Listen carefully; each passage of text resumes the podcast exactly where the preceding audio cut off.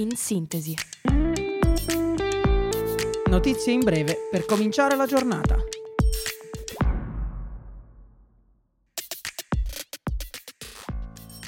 Buongiorno a tutti e ben ritrovati da Radio Yulm. Io sono Federica e questo è In Sintesi. Diamo un'occhiata alle notizie del giorno. Morto ieri mattina Silvio Berlusconi. Si è spento all'età di 86 anni alle 9.30 di lunedì mattina all'ospedale San Raffaele di Milano.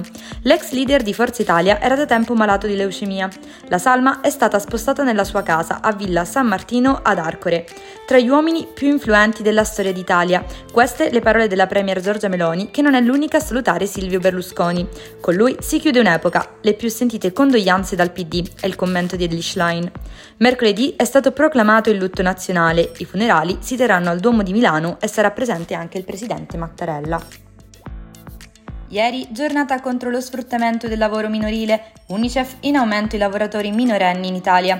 Schiavi invisibili di una spirale inammissibile di violenze e di abusi, queste le parole del presidente Sergio Mattarella. È necessaria una presa di coscienza della pericolosità dell'ingresso in età precoce nel mondo del lavoro di bambini e ragazzi, il cui futuro è compromesso, prosegue Mattarella, in riferimento all'aumento di criminalità organizzata tra i giovani.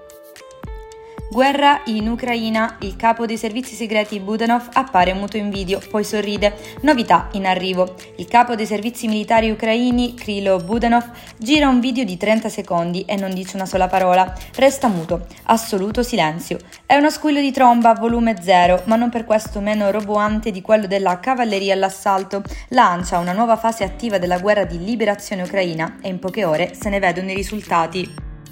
I cinema russi continuano a proiettare film americani piratati. Dall'anno scorso le sale aggirano l'embargo scaricando illegalmente i blockbuster e ora c'è una proposta di legge per istituzionalizzare la pratica. Dal febbraio 2022 i paesi NATO non possono distribuire pellicole nel territorio russo. Prima della guerra il cinema americano dei blockbuster era responsabile dell'80% dell'incasso annuale delle sale russe. Il blocco totale della distribuzione di quei film ha danneggiato il cinema russo.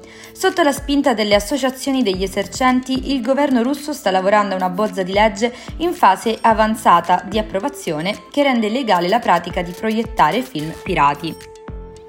Mondiali Under 20 Uruguay-Italia 1-0 Rodriguez all'ottantesimo spegne il sogno degli azzurrini.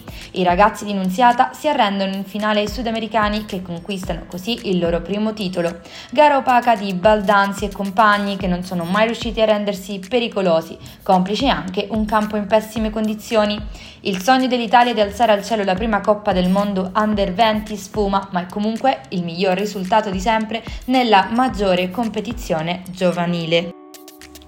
L'Università Yulm eccelle nella classifica The Impact Rankings 2023. I risultati dell'edizione 2023 del ranking stilato dall'agenzia internazionale Times Higher Education testimoniano i considerevoli progressi che l'Università Yulm ha registrato in tutti gli obiettivi a cui ha partecipato. L'Ateneo è determinato a creare un ambiente sempre più inclusivo e responsabile che coinvolga l'intera rete Yulm interna ed esterna all'università.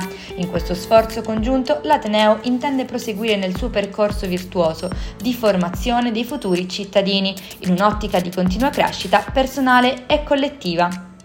Queste le principali notizie della giornata, l'appuntamento con in sintesi e a domani, sempre alle 8, sempre su Radio Yulm.